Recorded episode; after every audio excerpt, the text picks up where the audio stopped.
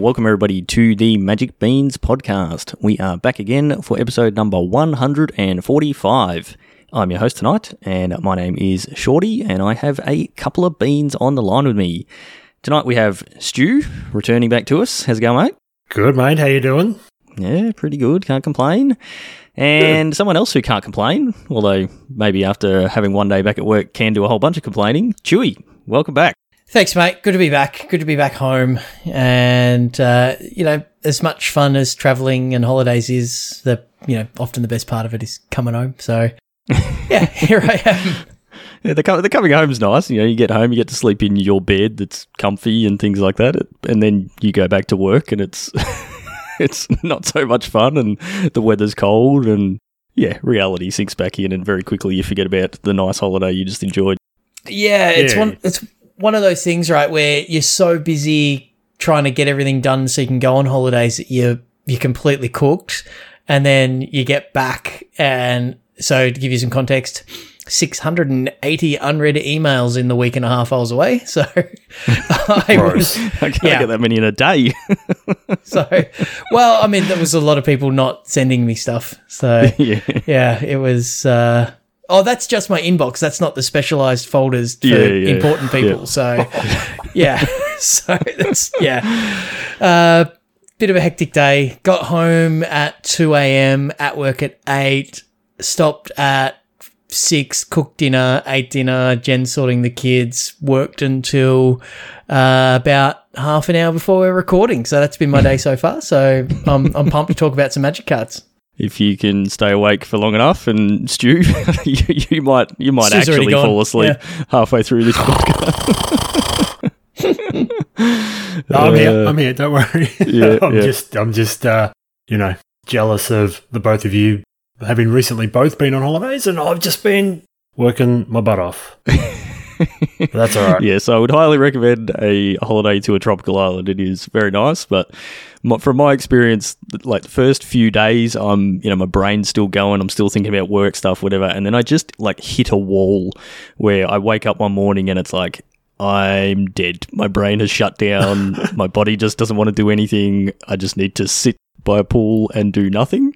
And then after that, you know, that that's like a day of just being dead. And then after that, I'm in holiday mode, and then it's then it's nice. But I've got a three week theory with holidays. Like where to actually have a good holiday where you're rested, you need three weeks, which I think yours Yeah, was, Shorty. Yeah, so you have that weeks. week to just recover and actually wind down, a week to maybe nine days to really just enjoy being on holidays and that change of routine and pace and the quality time with the fam or whatever it is you're doing. And then you've got those few days to mentally prepare yourself to return to the w- real world. So I only had a, uh, realistically just over a week that got extended because circumstances, but I feel like I just got to the point where I was like in the holiday mode and then bang, back to reality. oh, there goes gravity. I shouldn't give up that easy. Oh no, So- Chewy's about to start singing, and that's not good for anyone. You can auto tune me in the editing, can't you? Uh, I don't think the auto tuner works that well, Chewy. Yeah, no, no. well, I don't, I don't know. I don't know. It works on pop stars, so you know. So we'll see how we go. Maybe, maybe if Stu starts singing for us, we'll, we'll be all right. Give us a good old shalila to put us into uh, in in the right frame there, Stu. Anyway, we're we're- the we're rails. I way don't, off- I don't know we're way what you're off talking about. All right, we need to get back into it, uh, back into the actual magic stuff. So, Chewy, you've had a couple of weeks off. You want to uh, give us the spiel about our awesome sponsors? I will absolutely take every opportunity I Hang can. on, to hang pu- on, hang on, hang on. Oh. Did, did I do such a poor job on the stream the other night that you've given it to Stu? No, well, you've done it recently. Like you've done it this week, so Ah, fair it's, it's Chewy's Yeah, turn. it's, it's my turn, mate. Back in your box. so, speaking of boxes, Josh and Pats have cracked many, many boxes of Dominaria, and you can jump onto jpmtgbazaar.com.au and you can bid on multiple auctions every single night. There are the win it now posts that go up every day with set prices that are super competitive and primo auctions on the weekend. Uh, and you just get bidding. You can pick up some absolute bargains, like over 100 cards every night goes up. And a full range, everything you, could possibly need. Just hit up jpmtgbazaar.com.au. You can get the Magic Beans Invitational token, which is the uh, the extra turns counter, uh, which is a yeah a goblin counting beans, which is pretty sweet courtesy of our Envy winner last year in Jedi's Walker. So get yourself that with the, the Beans logo on the back. It's pretty sweet. It's a good way to flex at your next paper event. And when you do win an auction, please tell them that the bean sent you. Very good. You've you've remembered how to do it. Well done. Success. It's only what a hundred and 45. 45 episodes. Probably been on 135 of them, I guess. So, yeah, yeah. Yes. Uh, all good. All right. So tonight's episode is uh, basically just a bit of a mixed bag. We've got a, a bunch of different things to talk about. Uh, none of them are really huge topics. So we're just going to sort of make our way through them and, yeah, hope you enjoy it. And, uh, yeah, first thing kicking us off is something that Cracker and I spoke about last week. Was Cracker? was this you, Stu? Was it you and me last week? No, I wasn't on last week. I don't know. I can't remember. They all just blend Cracker into and each other. Stu are interchangeable, just like Chewy and Shorty. Yeah, right? yeah, yeah, exactly. uh, no, so on the weekend we had the Arena Championship one. So this was the first of the Arena Pro Tours equivalent in the new system with the fancy pyramid diagrams and all that sort of stuff. And yeah, we spoke about it last week that no one was really excited about it or talking about it. We didn't care about it because the format was alchemy. Now they did have Dominaria draft to kick off the event, three rounds of that. Uh, but you know, draft's not.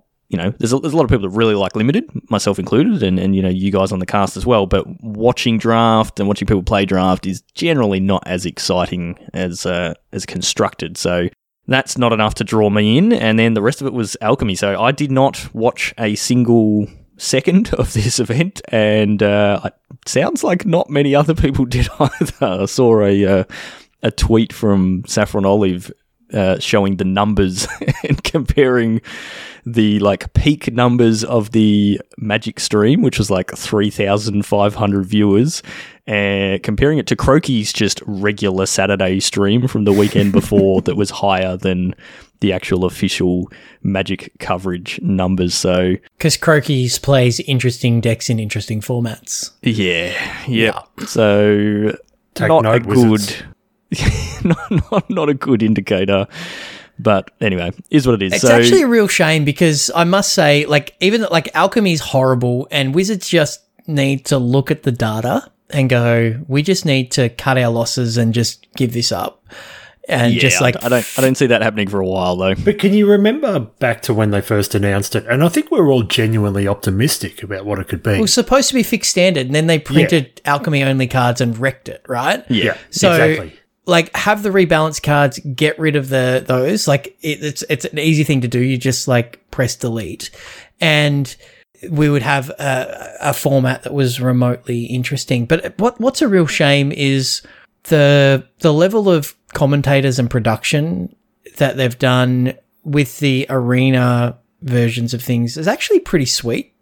Uh, you Yeah, know, like although- they've, they've, they've gotten better. Not that I, From I didn't watch any of this one, but I'm going on No. prior events. From yeah, from what I've heard, this event was pretty rough. It it seems like they got somebody else to do their coverage for them. Like they had, you know, the same sort of commentators that they normally do. So the commentary was great as as always, but the whoever was running it, it was like you know stuttery and you know things were cutting out and you couldn't hear people at certain times and yeah, sounds like they didn't do a very good job of their production and probably just got you know one of their interns to hey can you just quickly put together a stream setup and figure it out as you go and yeah See, you know go Even go they're back not to taking what- alchemy seriously. no No, so, what happened was they went, what do we need to do for coverage? And they went, okay, here's all of the things we need. We need this many people. We need this internet. We need these cameras at this resolution. We need this microphone set up. We need this frame rate, this bit rate, all the rest of it. And they went, mm, that mana cost is a bit high. We might rebalance that because it's alchemy. Brought it down, and then it was then unplayable. so that that's exactly what happened then. Yeah, check They it out. alchemied it. Yeah, Oh, that's going to Oh, become dear. a thing. they Yeah. alchemied it. Alchemy, Yeah, I love Yeah. it. You've Yes. coined it. Uh, But Very what's good. interesting is like uh, when I think about pre the alchemy format, when I thought of alchemy, I thought about some crazy dude trying to turn lead into gold because they're really close together on the periodic table. And wizards, you have lead or worse. You are not going to turn this into gold. Like it, it just doesn't work. You know, like it doesn't matter how many cards you rebalance, how many things you're going to introduce. Just cut your losses and invest that effort into giving us custom draft events on Arena rather than coding oh, random cards. yes, all the million other things that we want them to, to do with Arena. But sorry, anyway. that was just the first one that came to mind. It could yeah, have like yeah. insert anything that could be better here. anything else? Yes, literally anything else. Yeah, yeah. No, uh, all good. All right. So anyway, the, the event went, and uh, Sam Rolfe took it down in a Rakdos sack mirror. So it turns out, despite all the things that they've done with uh, with alchemy, Rakdos sacrifice is still still the, what you should be playing. So yeah, I don't, I don't, really know what's going on there. But uh, from what I've heard, the final match was you know pretty good match to watch. If you if you're interested, you can go and catch the VOD. But it's completely irrelevant, even if you are into the alchemy format, because the format's about to change. Because you know they release Dominaria, and then a couple of weeks later they release Dominaria Alchemy. So How October the sixth. is it to schedule things, wizards? Like, but that no, they so they do that on no, purpose. That's their thing. Yeah, that's that's the thing. The Alchemy Dominaria release, uh, the Alchemy releases is always like three weeks or a month after the the normal. Yeah, so schedule release, the so. pro tour for two weeks after that. Yeah, exactly. So people can showcase well, yes. the new cards. So the, yeah. so growing up in Magic, right? I, like back in my day, onion on my belt moment. So this is literally an old man yelling at clouds. The a new set would come out. Two weeks later, the pros would define the metagame. And that is when the rest of us would go, whoa, look at that interaction, or oh, that was pretty close to what I was thinking. How, you know, I must be pretty close to a pro and you feel chuffed about yourself, right? But it showcased the new cards. It was a sales marketing event. And the, the biggest issue I think that Wizards have had with their organized play is they've lost that connection. They've stopped mm. using high level play as a vehicle to sell cards. And maybe that's because they're just so focused on Commander because they sell more cards with Commander, but they've just ignored, you know, a massive part of their player base and enfranchised players. And they're actually just forcing people away from competitive play into Commander and then going, why don't people want competitive play? Like, look at our numbers. Look at people. It's because trash format, trash scheduling. Like, you don't have to be you know, a genius to figure out what the problem is. And I, there's smart people at Wizards, like really, really smart people. And are they, the only thing I can think of is they're not being listened to by the exec and they're, they've got, you know, they just don't care because they only care about Commander products. So, and look, there's some wicked Commander products and I'm super excited. We'll talk about some tonight, but if I had to choose between playing Commander and having a robust competitive environment with longevity. I, I, I'd, I personally would pick that over Commander. Maybe I'm in the minority there, but like, I don't see why the two can't coexist. Why do we have to have one and not the other? End rant. I think that's my second rant for the night already, and we're 15 minutes in. We're, we're already onto it. Yeah, we're doing oh, well. That's what happens when I don't get sleep. I get all ranty. Sorry, guys. That's, you, that's yes. what happens when you don't have a medium for you to rant on. like Jen's just like, just stop talking. But when oh, you're on no, no, here, no, we, no. I just know she's not listening. So yeah, like, yeah, yeah. that's right. Stu and I aren't listening either, and you know, everyone in podcast land is you know, turn the volume down. just like, no, no, they're fist pumping. It's like word. Yeah. Preach. Yeah, yeah. That's what they're doing. I, th- I, think I think we've suggested this on the podcast before. Like uh, a thing they should be doing is you have your pro tour, whether it's paper or uh, arena, and then for like the week or two weeks or whatever after that event, have an event that you can enter for gold or gems or something like that, but it gives you access to all the top eight deck lists.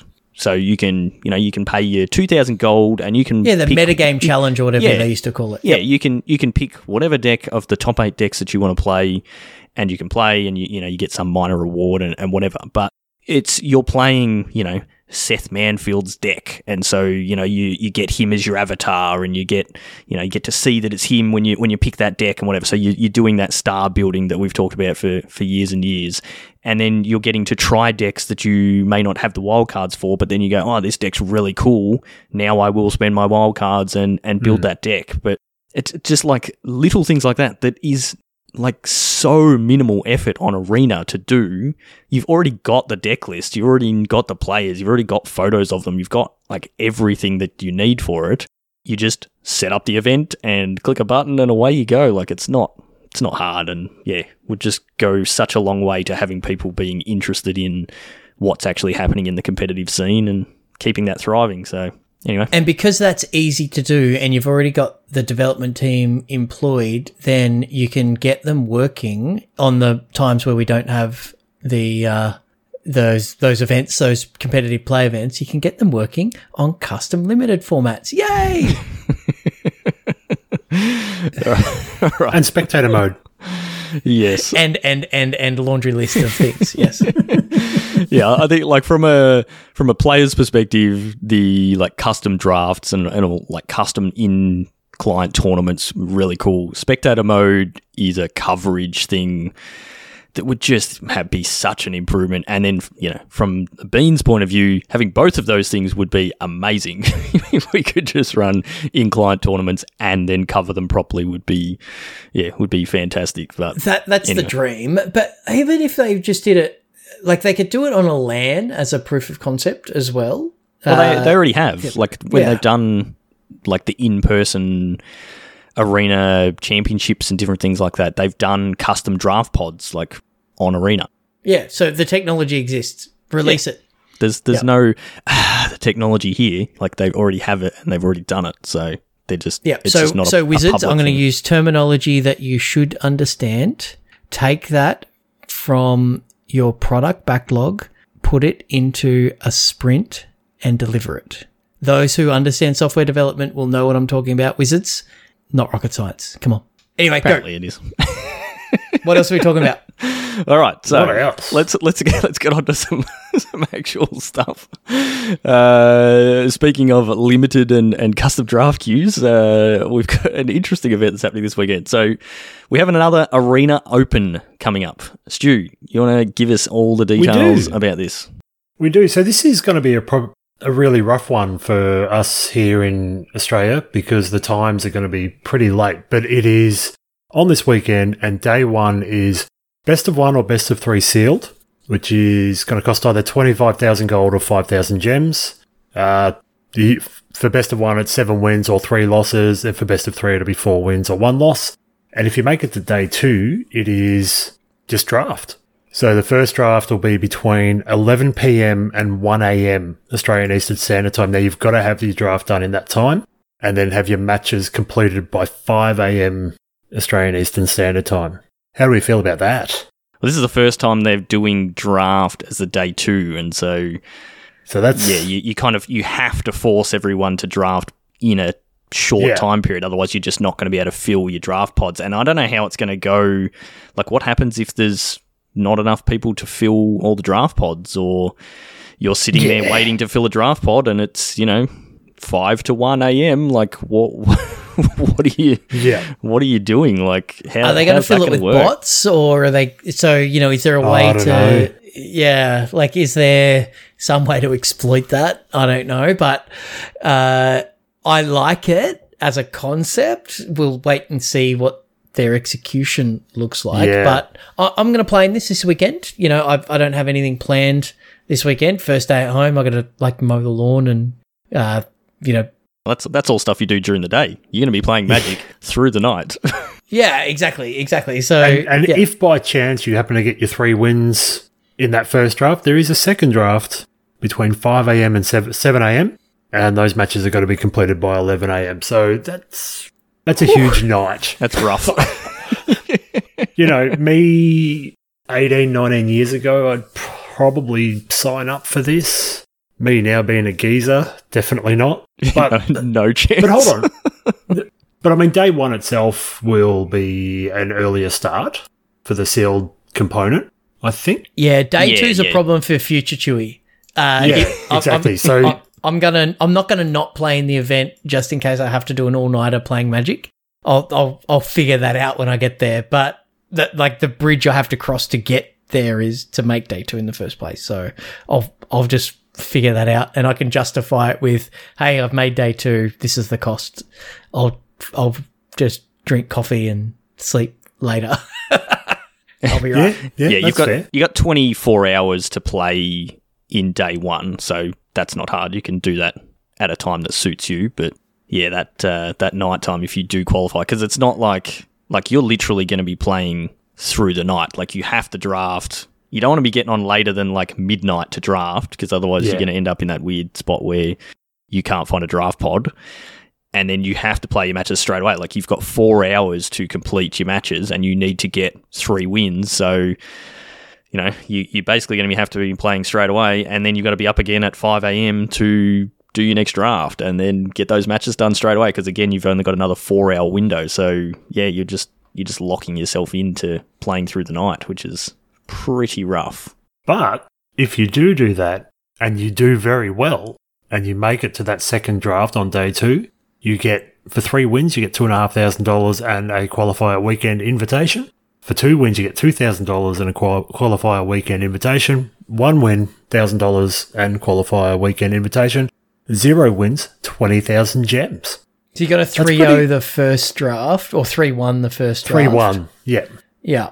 Yeah, After making day two. So that's actually achievable. Like you've got to That's pretty play good. well and you've got to open good seal to make there and you've got to draft well and you're going to be playing against good players and all the rest of it. But even like, like just going one three, you get a thousand bucks, which is what fifteen hundred Australian bucks or something, and uh, effectively a pro tour invite.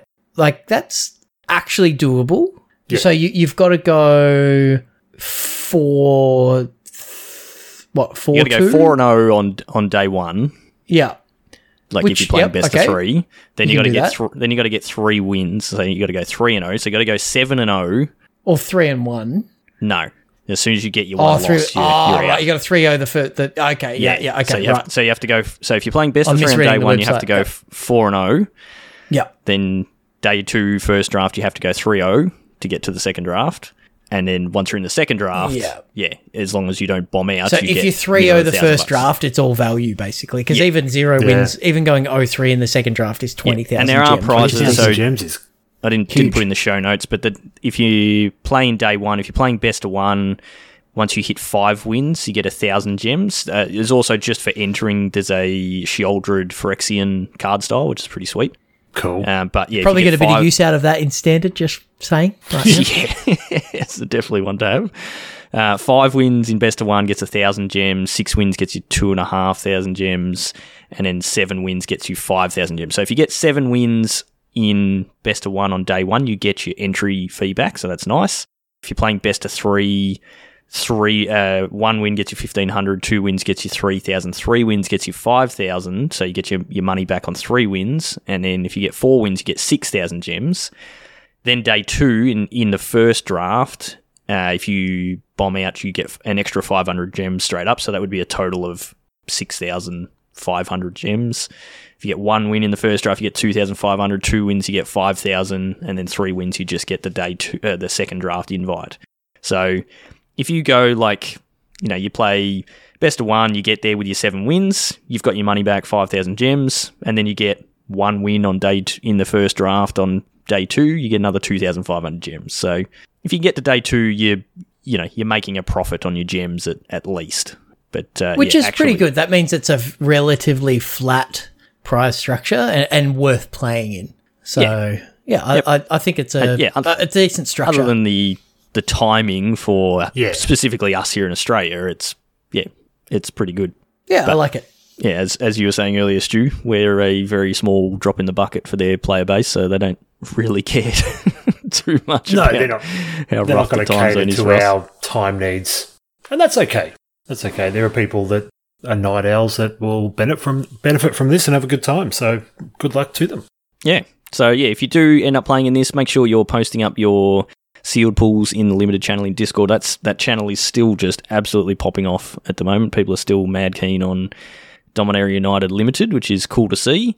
Uh, the day one is the standard arena open thing where you can enter it as many times as as you like if if you want. But yeah, feel free to pa- post up your seal pools and uh, get the fine folks in there to help you out with building that pool and trying to get you those wins. So and uh, Shout out if to you- the guys in the uh, in the sealed channel, by the way. Like guys like you know Autolycus and Hemsey and uh, you know, recently you know Curtis and Plunks are, is always in there as well. Up at six loves a draft. It is one of my favorite channels on our Discord, and if you Yeah, like me too. limited, absolutely jump in there because it's such a helpful, uh, proactive, and uh, supportive little community within a community there. So if you love limited, it's worth joining our Discord just for I don't care if you mute every other channel, just keep limited going. We've got some excellent limited players that are like genuine good humans that'll help you out. So even if you've never drafted before and you just want to know where to start, there'll be people there that will help you. So yeah, jump in. Link in the show notes. Yep, very good. All right. Uh, so yeah, Chewy, you said you're going to give it a crack. Stu, nope, no chance. No chance. Yeah, I, I won't get into it either. But yeah, good luck, Stu. My you- weekends you do have descended into no time for gaming, well. And it's Yes, really sad. especially as the weather gets nicer. the, that grass just keeps growing, and uh, yeah, the Oh, list of things you I need to do just keeps piling up. I mowed half the lawn last week. Yeah, I did the same a couple of weeks ago. Now I The- need to the mow that same is- spot again, and the other Yeah. the other half I didn't do before is yeah getting pretty long. I find that half my lawn's really easy to mow because it's downhill. Yes. And then Oh, yeah, the yeah. other half is uphill. so it gets really hard. All of mine is downhill, but I have to come back uphill again. and Yeah. That's exhausting. what were we Yeah. thinking? no, I Move still to, love the, it. move to the hills, they said. Get some, get some extra land, they said. I might need to borrow your goats, Shorty. Yeah, yeah. Yeah. Yeah. Actually, I need to borrow my goats back. They're still on holiday, so yeah. Anyway, all right. Next thing on the docket is uh, we're going to talk a bit more about the Warhammer 40k previews. So we sort of saved this up for when you were back, Chewy. Uh, you know, the last time we spoke about it, and you went right off the deep end with the 40k lore. We only had the previews for two of the decks, and uh, yeah, now we've got the whole lot previewed now. And uh, I think they actually release like end of next week. You should be getting those in the next two weeks, Chewy. So Fingers crossed. Oh, yeah, we'll exciting. be uh, definitely lining up to play some Commander paper uh, games of the, those decks. On stream, yes, thank you very much. Yep, absolutely. So yeah, we thought rather you know you, we've sort of already done the going through the fluff and all that sort of thing mostly on uh, the 40k stuff. Yeah, we just thought we'd go through and have a bit of a chat about some of the cards we're excited to see and some cards that, that look really cool and that sort of thing. So yeah, take it away, Chewy. This is your uh, your area again. Go for it. Yeah, no worries. So I there's a, just a couple of things I wanted to to call out. So having a look at the uh, you know the what have we got the Imperium and the Necrons really properly spoiled now, which is awesome to see. Uh, and there's a bunch of reprints in each of the the sets, but they've got some some really cool art. So I think of the hundred cards, uh, there are forty one brand new cards. So a lot of uh, cards that are you know reprints, but they're kind of on on flavor, and they've got some pretty cool you know new artwork. So if you you know playing them in your deck already, you've got that opportunity to you know get that upgrade if that's what tickles your fancy, uh, as well as them just being you know flavorful if you're keeping the decks together, which is super cool. So I'll start with the uh, the Necron dynasties dynasties deck. So for those who might not have uh, you know, paid attention or, or listened to the cast, or I just f- flat lost uh, during my nerd out a couple of weeks ago uh, when we were talking about these decks. The uh, the Necrons are kind of the analog to the undead uh, in the 40k universe. So if you're trying to get you know the classic undead like skeletons uh, into the 41st millennium, that this is what they've got. So they're a uh, a robotic race where they're like a ancient race called the Catan or Satan. I'm not sure on the pronunciation. Uh, where they've uh, bound their consciousness to machines and they're super ancient and they're a relatively new race to 40k probably only been around for half of the 40k's life, uh, but the oldest of races, and they've just kind of jumped up ancient technology, all the rest of it. So there are some some super cool uh, artifacts and black cards. So I think it's it's a mono black artifact deck uh, is is how it kind of works, and super cool uh, art in things like uh, Myriad Landscape, Beacon of Unrest, Go for the Throat, Vault of Whispers, etc. That you know just sort of alternates to uh, you know, cards that we we know and love. Uh, Mask of Memory, I, I really really like. It's a it's great art. It's a you know got a Necron head on it. Mask of Memory is a uh, you know was a a cube staple back in the day. Lets you draw a bunch of cards, so that's really cool from a just a, a flavor perspective. And and Shorty, I think you picked out a couple of cards that you really like the art of. Uh, one of them is it Hedron Archive. Yeah, you, yeah. Uh, So, that's a reprint, right? yeah, It is, absolutely. But it's it, The, it's very cool. Yeah, like the the art is like we know what the hedrons are. They're things we've seen on Zendikar. They're related to the Eldrazi, I believe. But yeah, the he- Hedron Archives a card. I think we saw that first in Magic Origins, maybe. But uh, yeah, it's a it's a Necron skeleton dude, like doing something cool with what looks like a Hedron. It's like that that same like pyramid sort of shape type thing. But just the the art just looks so cool, and it is just such a Necron looking uh, looking art that's um, yeah really cool, and and it's a definitely a staple in Commander. So yeah, very cool that one. Yeah, I, I think it looks great. Sculpting steel looks really good. So, uh, so Necrons have uh, so the models come, you know, as the the plastic things you have to paint, but then there are like little things of like fluoro green plastic that you put in for like the weapons and some components of the models. And sculpting steel looks like they're pouring that in liquid form into like a Necron rune. So great card, you know, it's a clone for artifacts for three mana basically. Uh, but, you know, and commander staple, you know, any artifact deck's probably going to play sculpting steel. And this just is a super cool version of that. And like Wayfarer's Bauble looks great. Unstable Obelisk, which is kind of Hedron esque. And the, the Necrons have effectively a pyramid that can like fly around and shoot stuff and teleports uh, the Necrons themselves across the battlefield. Uh, so this kind of looks like part of that, but it's unstable and uh, very, very cool. So I, I think they've done a great job there. Again, they've really hit the mark on on flavor. Uh, the other deck that we we talked about a couple of the the cards and the commander and things in the previous thing is the forces of the Imperium. So this one is a an Esper deck, which I think fits really well with the forces of the Imperium because you, as I said in my sort of waffling the other week, you think, oh, they're humans, they're the good guys, but there are a lot of are we the baddies moments uh, for for the the humans in 40k. So they're really relatable because they're people, Kind of but kind then- of like the British Empire. It's like oh yeah, you know the Brits are the good guys, whatever. And then it's like you actually go through history. It's like yeah, but they're all really not. not really the good guys. We're we taught we're taught in school that they're good guys, but yeah, yeah, exactly. So I, I wonder if the uh, the museum on Terra just has artifacts stolen from the entire galaxy rather than the British Museum just having them. Yeah. yeah. yeah.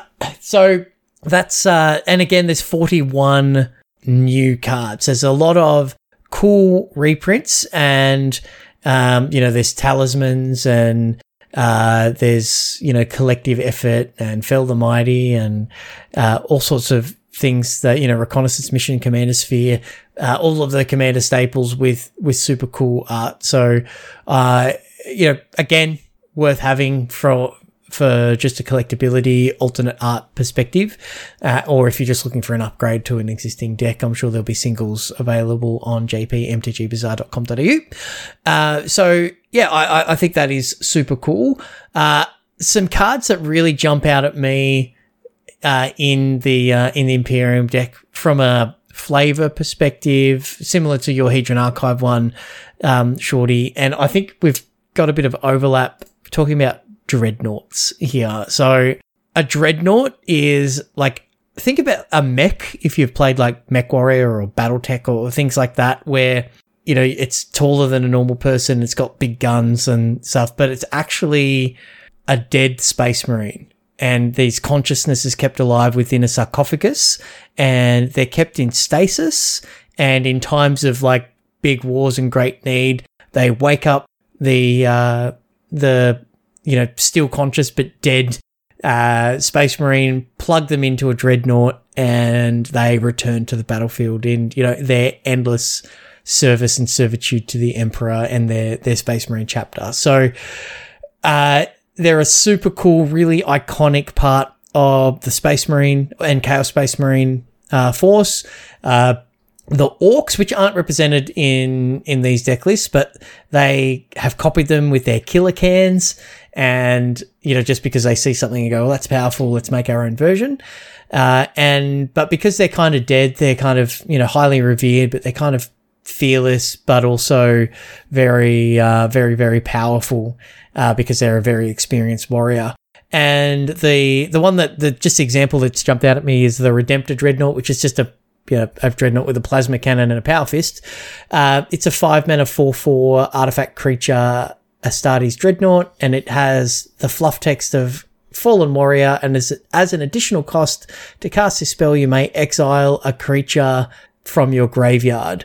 Uh, so that is the dead uh, Space Marine that is then used to crew this this uh, artifact creature. It has uh, trample and it's got Plasma Incinerator. Again, that's the pattern of the Dreadnought. Uh, when it attacks, if a card was exiled with it, it gets plus X plus X until end of turn, where uh, X is the power of the exiled card. So it's a five minute 4 4 with Trample. And if you can, you know, put some, you know, juicy big stuff into your graveyard, uh, you know, this can, you know, attack as a 10 10 or, you know, bigger even. So, uh, super powerful sort of beat stick uh, and is a, a really good representation of the flavor of what a dreadnought is uh, in in the 40k world. So, um, what do you think about that, Stu? As a, someone who doesn't know a great deal about 40k, what what's your impressions I, there? I don't know anything about 40k, so just listening to you explain it all, and then having that card as the backup to that story of about about you know the fallen warrior being plugged in. Yeah, the flavor of that's awesome. I really like that. It's really cool. Um, little sidebar plasma weapons are really fun in in the 40k game. Uh, so they're a really powerful weapon. They they kind of practically ignore armor because they just melt stuff, yep. and they uh, they you know just uh, sometimes like do like an area of effect, but they get really hot so everything in 40k is a um, it's d6 based. You just roll, you know, how many d6 based on your abilities, and if you roll a one when you're rolling to hit, with your gun overheats and can actually blow up and kill the person carrying it, which That's is uh, exactly what I would do. Yeah, I've done that many times. Sorry about that. If, so if high my, risk, uh, high run reward with a D&D plasma gun. Yeah, Yeah. if my run on D and D is anything to go by, yeah, don't give me a game where dice need to be rolled. Uh, you don't like a game with variants, Stu? Um, I, I love a game with variance. oh, I'm okay. just Not with dice. that's yeah, but with dice, there's no variance. It always once. yeah, yes, that's how dice work. Yeah. I have the worst luck. We've got a mate Cheese who's got the opposite. He always rolls sixes. It's insane. He does. Yeah, yes. Ridiculous. Yeah. Um, so I, I, another card that jumped out at me just from an art perspective. This is one of the reprints, but it's a um, it's kind of related to the dreadnought, just in its art and a little bit the flavor text. Is utter end, which is you know a card we've seen in Commander quite a lot. It's uh, two white black for an instant exile target non-land permanent. Good card. Uh, but it has a destroyed dreadnought on it. So, you know, we've got the the sarcophagus of a fallen hero plugged into this machine. They've got that that second chance at you know uh, battling and serving their chapter and everything. And here they've uh, they've been destroyed, effectively died for a second time. So uh, fits in really well with the exile clause on utter end. And I, yeah, I think that's uh, super super cool that uh, you know, again, like so many things in in these sets, they've they've really nailed from a flavor perspective. So I, I think that's cool. And the art kind of looks a bit tragic, where you know the dreadnought's down on its knees and and such as well. So it's pretty cool. Uh, Shorty, what have you got that you wanted to uh, shout out? You've got a couple of things here. Yeah, I picked a few cards that mostly were just I was excited to see being represented, and um, yeah, like one of them is the the birth of the Imperium, which is a saga. We spoke the last time about the Horus Heresy. That was the, the saga. You know, you went into into depth on the the Horus I Heresy. scratched sort the surface of the Horus Heresy. Thank you very much. um, yeah, and so then we've got the the birth of the Imperium, which is you know the another side to the story, and and yeah, being told in saga form. So that's that's really cool. Uh, one card that I, I quite like, and you know we both had it on our list as cards that were cool to see, and, and cards we liked is Thunderhawk Gunship, which is a, a six mana six six vehicle, and uh, yeah, these are uh, they're you know models that you can use in your, your various Space Marine armies in in 40k. So it's a yeah six six for, with flying, and it's got when it enters the battlefield, create two two two white Astartes warrior creature tokens with vigilance. And then when it attacks, attacking creatures you control gain flying till end of turn, and it's only crew two. So Oh boy. it's six mana, six six flyer, and it comes with two creatures that can each individually crew it, but then it also gives the creatures flying. And I guess it's like sort of the uh, flavor that it's going for here is like the gunship is a ship that can attack on its own. You know, it has its crew that are flying the ship, but it can also like transport troops and that's one of the things you do in, in 40k. You know, you, you chuck all your troops into a tank or into a gunship or something like that, and you fly them or drive them around the battlefield, and then your squad gets out and, and deploys, and then you know, sort of going from there. So they're it's yep, you're crewing it, you're getting this thing flying, but then if anything else that it attacks with is also gaining flying till end of turn as well. So just that, yeah, that uh, flavor win again is just absolutely perfect. So Yeah, really yeah, iconic. really like that one. Really iconic from a 40k perspective as well. Like everybody knows what a Thunderhawk gunship is. They've been around for a really long time. They've maintained the same sort of shape. So, Stu, probably the best way to describe it if you've never seen a Thunderhawk is uh, the scene from Aliens with Bill Paxton when they're Well, that's what I was picturing. yeah, we're on an express elevator to hell. Yeah, that one. That's yeah exactly it. yeah so that that's the sort of thing that that is that's it if you've never seen it before. So picture that as a magic card but Awesome. like the text on the card that six mana six six gives your whole team flying. It's actually a really powerful this is one of the finishes out of the uh the imperium deck for sure. So it just you know if you untap with this bad boy then you're probably going to go a long way to to winning. And you know if you've got an active thunderhawk on the battlefield in 40k probably going to go a long way to winning. So it's uh yeah they've they've hit this one on all fronts which is great. And what i think they've done really well here shorty is they haven't painted it blue. Uh, so Yeah, Uh, like look at looking at the art, there there is definitely some ultramarines kicking around, but they yeah they've they've represented other chapters as well, which is cool. Yeah, so uh, yeah, I think this is this is great because that's kind of the default, and you know we refer to them as Smurfs, uh, Stu, which are the the bright blue painted Ultramarines, and they're kind of like the the really like strict to doctrine, uh, look down on all the other chapters, follow the the Codex, which is their rule book, like to the letter. Uh, and and don't deviate from that. And anybody who does show a little bit of personality, they uh, they kind of frown upon. So it's a whilst they're a really effective, you know, presence and army in their own right, they're also kind of the fun police. So like everybody kind of loves to hate the Ultramarines in that sense. So you know, and because they're bright blue, we just call them Smurfs. Well, this one's like actually it. it's actually black in the art, which is Dark Angels, which is the um the 40k army that I have. The like Dark Angels are uh, predominantly painted green, like that's the the color of their chapter. But all their vehicles, like the gunships and the guys on bikes and all that sort of stuff, they're all black. It's the Raven Wing, Raven yeah, Wing, Raven yeah. Wing chapter, I think is uh, what they're called. Yep. Um, which and is the yeah, sort of Deathwing are the the Terminators, the elites, and they're like a bone color. yeah, yep, yep. No, that's really Uh, cool. But I mean, it still remains to be seen whether the uh, whether the Dark Angels belong in the Heroes of the Imperium or in the Chaos ones. So just just quietly, they're actually traitors. But yes, yes. yeah. Uh, so so uh, for those who know nothing about the uh, the the 40k universe, the uh, the army that I've played since I was 12, which are the Space Wolves, which are like space Vikings. They're super cool. And the army that Shorty's played, which are the Dark Angels, and they're the kind of the, you know, shrouded and cloaked and, um, they're, you know, reserved where my guys are like boisterous and outgoing. They've never gotten along and they've always accused themselves. This is how deep the storyline and fluff goes in 40k. They've always accused each other of heresy. Uh, so I like to just like, you know, rib shorty about that every now and then as a, you know, it's like someone saying, oh, but you're a blue player, right? Same sort of deal. So it's good fun. Yeah.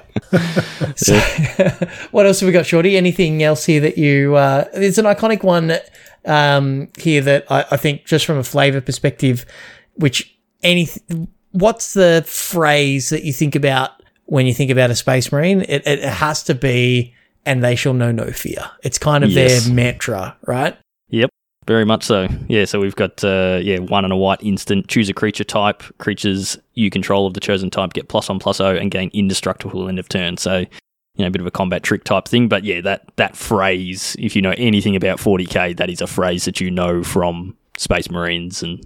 Yeah, a, a very obvious one, and again, a, a, just a card that see. To, it's really cool to see printed, like actually put onto a magic card. And I love the flavor text, actually a quote from the Emperor, who is a bit of an enigmatic presence. And there's not a lot of like direct quotes and things because he's just imprisoned in the Golden Throne, which is a interned in the Golden Throne, which is also a card, which we spoke about the other week. But uh, they are my bulwark against terror. They are the defenders of humanity. They are my Space Marines. So it kind of talks to the affection and the, the importance and the purpose of them really well. So, uh, I, as a 40k nerd, love the, uh, have, seeing the direct quote from, from the uh, Emperor himself there, which is pretty cool. Um, next one I wanted to, to talk about is Deny the Witch, uh, which Deny the Witch, which anyway, uh, I think this is just a cool card, and it's it's really flavorful as a from an Inquisition, which Inquisition are effectively just witch hunters, and this is Esper, white, blue, black, and one for an instant. Counter target spell, activated ability, or triggered ability. Its control its controller loses life equal to the number of creatures you control.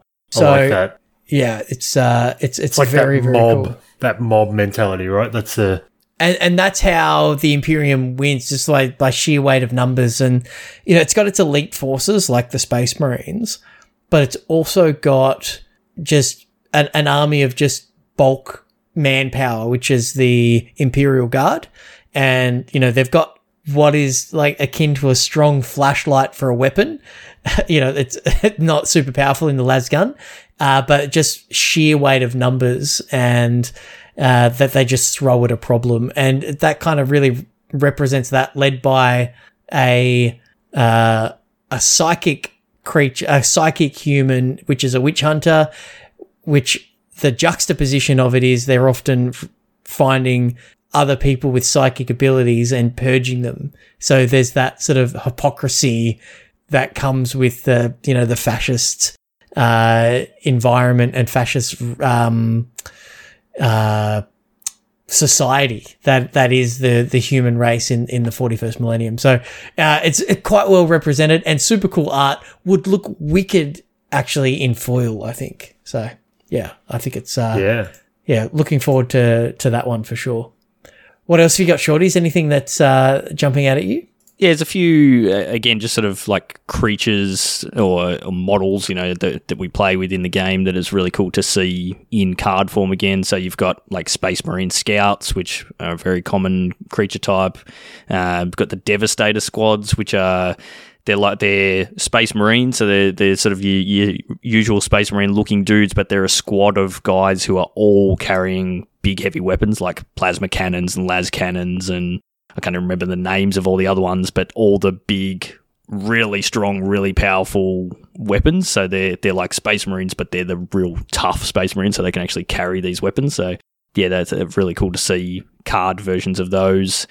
Uh, we've got like uh, Titans. Titans are something that weren't around when we were playing actually chewy the titans and the paladins but the titans are huge like the models are like 200 mil tall Wow. they're massive things Yeah, so like, there was a something that 10-10. existed in the fluff and in video games and, and things Yeah. like that. But yeah, they are basically cities that are like mobilized for war that they like walk on two legs and there's a few different types of them that perform different roles but you know like a planetary defense force might have one titan um, but yeah they're they're pretty cool think like voltron sized things right? Where they uh, can just kind of lay waste to you know entire cities. It's or, or uh, invading armies or Yep. defending armies depending on their purpose. So yeah very cool. Yeah, and then one thing that I like a mechanic mechanic wise that I saw that was again super thematic. So there's the Space Marine Devastators, and then there's Ultramarines Honor Guard that have the same mechanic as well as a few other creatures, but they have a squad mechanic. So it's squad two, uh, uh, the squad, and then two generic. And it says, as an additional cost to cast this spell, you may pay two generic any number of times. When this creature enters the battlefield, create that many tokens that are copies of it. So, you know, you, you play the creature and then you pay two as many times as you want. You know, play two, four, six, whatever. And then that's how many versions of that creature you get. And that's that again, that's just exactly how 40k works. Like it's uh, your base troops uh, in squads, and you know you're running around with six or eight or ten of of these creature types all together, and they all have to be. I can't even remember what it is now, but they've got all got to be like an inch apart from each other no no they're, two inches around. apart squad two So that's that yeah that's the unit coherency rule so it's, it's, it's quite it's kind of cute yeah fantasy where it's like you have to line them all up properly and you know you've got your movement trays and things like that but 40k it's yeah everything's a little bit loosey bit goosey more dynamic movement yeah Yeah, yeah, yeah. But like the Ultramarines Honor Guard is a three and a white for a two-two with squad two, and it's got other creatures you control get plus one plus one. So on its own, it's just a format of two-two. That's no good. But if you can actually pay its squad cost a few times, they're all pumping each other. So the squad yeah six gets mana six six yeah, etc the squad etc gets so stronger as you know you're, you're spreading more power and toughness across more creatures, but they're also all pumping each other. So the the more you have, the stronger your squad gets. But it's a compounding thing where they're all making each other stronger. So yeah, just again a really really well done mechanic. I think you've got one more card you want to go through. Stu? and, and then another one just as I was scrolling through uh, as, as well. But uh, so one of my favorite armies, and, and if I was going to go back to 40k, now that they've got plastic versions of them, an army I'd probably build, which is the Sisters of Battle, which are Oh, yeah. basically like warrior nuns. They're, they're super cool. Um, they, they've got the same sort of armor as Space Marines, but they don't have the um, the physical augmentations, but they've they've got their their faith uh, as literally a weapon in a lot of cases. And the uh, there's a thing that some of the like hand to hand combat assault shock troops have in in 40k something called jump packs, effectively jet packs. Um, there's, and there's the Zephyrim, uh, which is the uh, the Sisters of Battle type, and uh, it is a creature, uh, but the creature has miracle. So I know we've had a lot of spells with the miracle mechanic, but I don't think we've ever seen a creature with miracle before. So Zephyrim, uh, three and a white for a three-three flying vigilance. It's got squad two, which Shorty just explained, but it's got miracle for one and a white. So you may cast this uh, for its miracle cost if you draw it as the first card you've drawn this turn. So draw this off the top of your deck.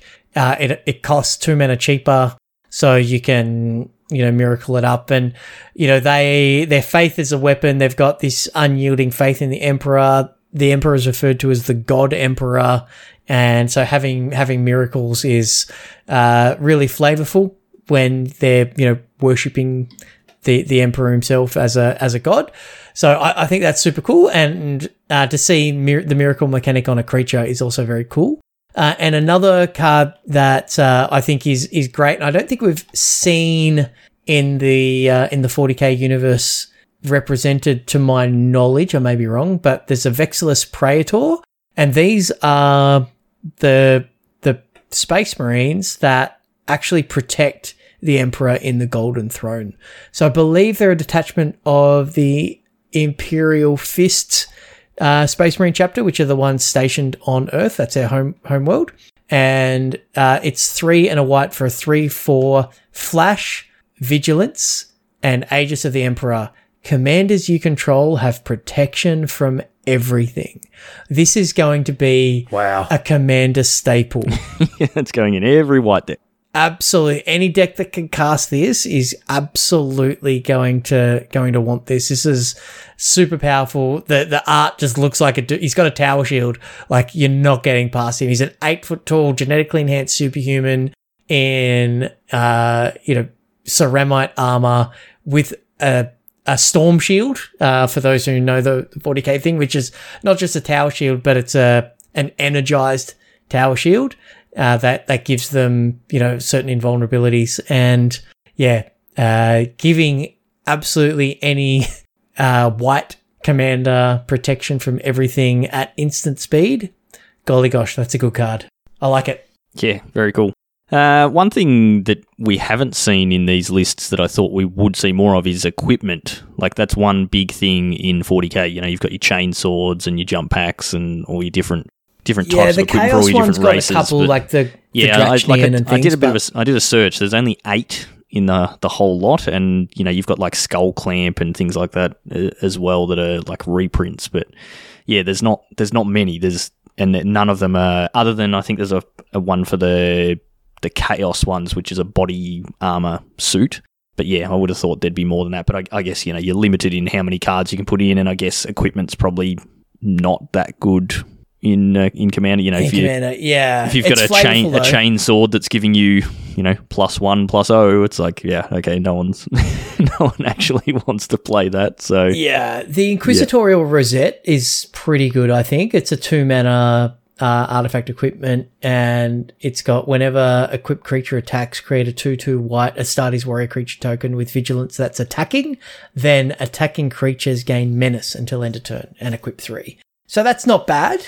Uh, because it just, you know, it pumps out dudes and gives your team menace. And with your squad mechanic and things like that, you're creating a lot of tokens. So giving them menace seems pretty good but like there's not uh, you know and, it's kind of like the inquisitor the inquisitorial seal it's not just like yeah power fist or you know um Crozius Arcanum on a chaplain or something like that so i get yeah i i they probably would have loved that but it doesn't quite fit with the power level of commander yeah exactly all right well yeah we will leave that there we've probably had most of our listeners tune out by now but uh no yeah they're pumped they want to go and paint some models now.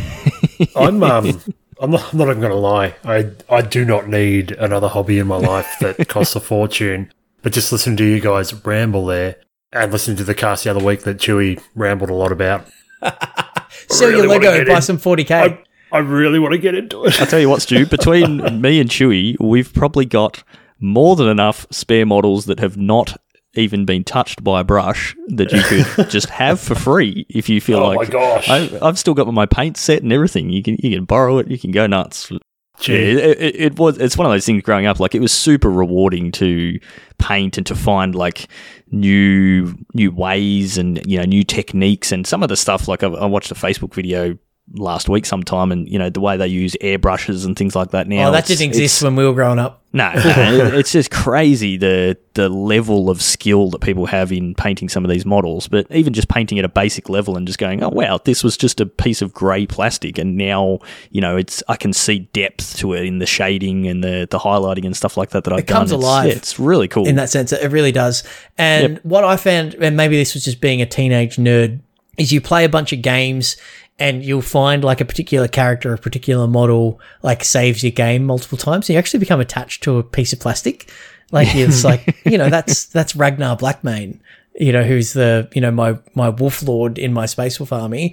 And, you know, he's got Frostfang, his awesome magical chainsword, and he's got these cool abilities. And the amount of times he's pulled victory from the jaws of defeat, I love Ragnar, like, and that model that I've had since I was literally 13 years old. I remember buying it from Games Workshop in Sydney. Like, I would never ever part with that model. I, like, I am actually, like, emotionally invested in a piece of wh- what is probably lead, given how old it is. Uh, yes. So Pewter. yeah, it's, Pewter, I think they are. yeah, it's it's it's pretty funny. Uh, but it's just like you know, it's like oh, that version of the Shriekmaw in my cube is the one that I drafted at the Pro Tour. It's the same thing where Yeah. you you have that nostalgia attached to a a, pe- a specific piece of cardboard that you own. You have the same thing with the the models, but there's that extra layer of I painted that. Uh, I've I've used that in game, and then with 40k. There's also like the scenery creation and things like that as well, which are yeah, that's something we haven't even spoken about. No. Yeah. like when No, you but- play the games, you need. It's not just oh yeah, we're just playing on a blank table. It's you're playing on a table and you you make scenery for it, and you know you make mountains and hills and, and that ruins blocks line of sight and gives cover yeah, all sorts and stuff. all sorts like of things. So that was a whole big thing that uh, yeah, well, one of us was very very good at, but uh, I was Yeah. not. Yeah. Uh, no, but it's yeah, cool- anyway, cool it's uh, it's it's awesome. Forty k is great, and I think Shorty, when we do the stream and we we bring some, I, I've got a bunch of old codexes. I'm, I'm going to bring as little side props, but I'll probably yeah. bring a few models. I might dust them off as yeah. well. So, you, you got any scenery still left, or did that all go in the bin? uh, I gave a bunch to Ruri, uh, Okay. to Jacob. Um, so yeah, he's he's got that, but we might be able to pull a few things out.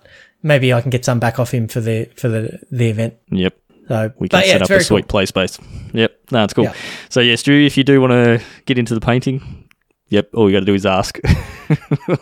we'll get We you can into hook it, you up. no worries. We can hook you up. Let's, let's go.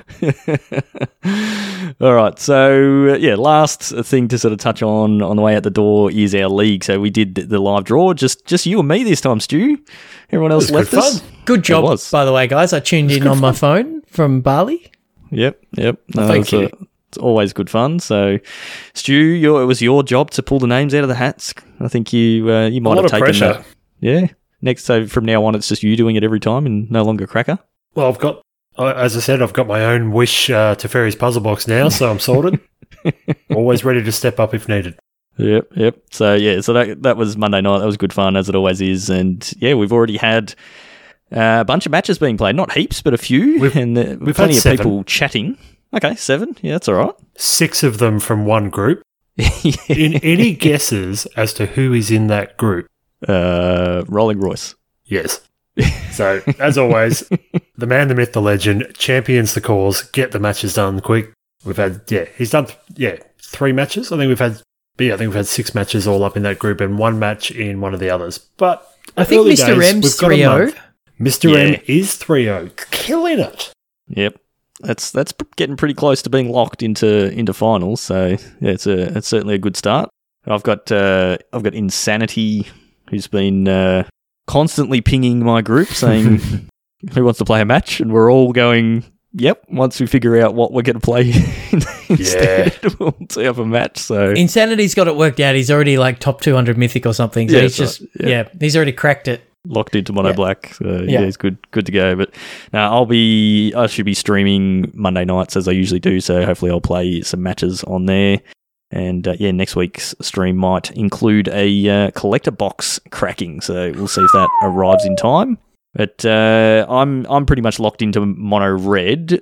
Chewy, have you you know you've been playing your Bant ramp? Is that sort of where yeah, you're? I got brewing and then I started winning with the brew. Uh, so I stuck with it. I was playing just like Gruul Beatdown, just playing something aggressive, trying to grind the ladder.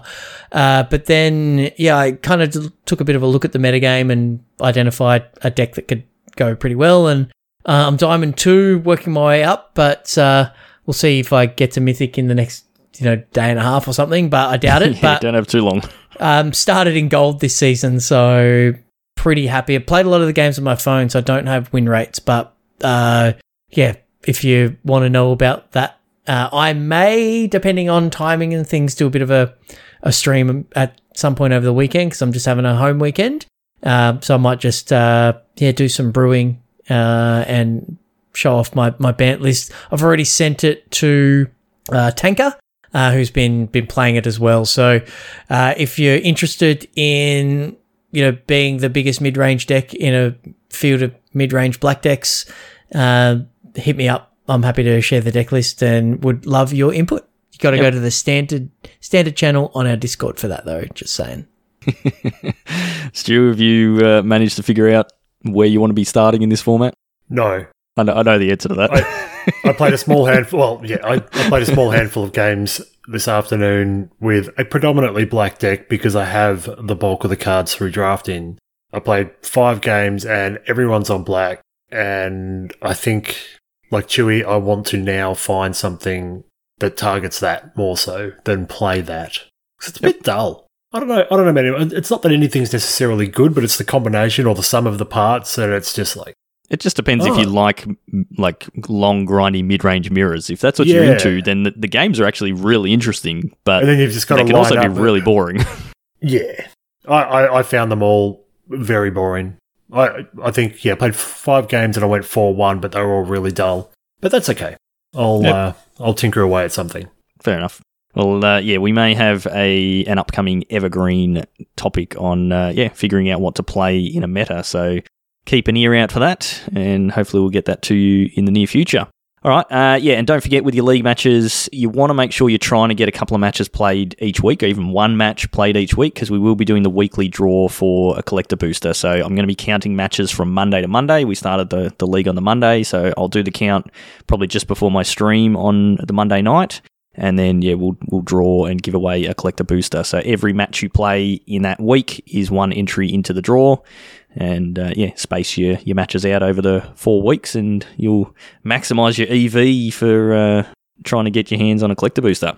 And uh, yeah, reminder that the finals will be streamed on Saturday, the fifth of November. So keep that in your diary or your calendar or whatever you use, so you can tune in for uh, for all the action on that. And you know, no doubt there'll be giveaways and things as there always is. All right, so that's going to do us for this week. Usual wrap up. If you want to get in on all of our events, although we don't have any more that you can get in for this year, uh, you want to be in our Discord, as Chewy said. There's you know plenty of stuff popping off in there. So uh, come and join us in the Discord. is a really awesome community.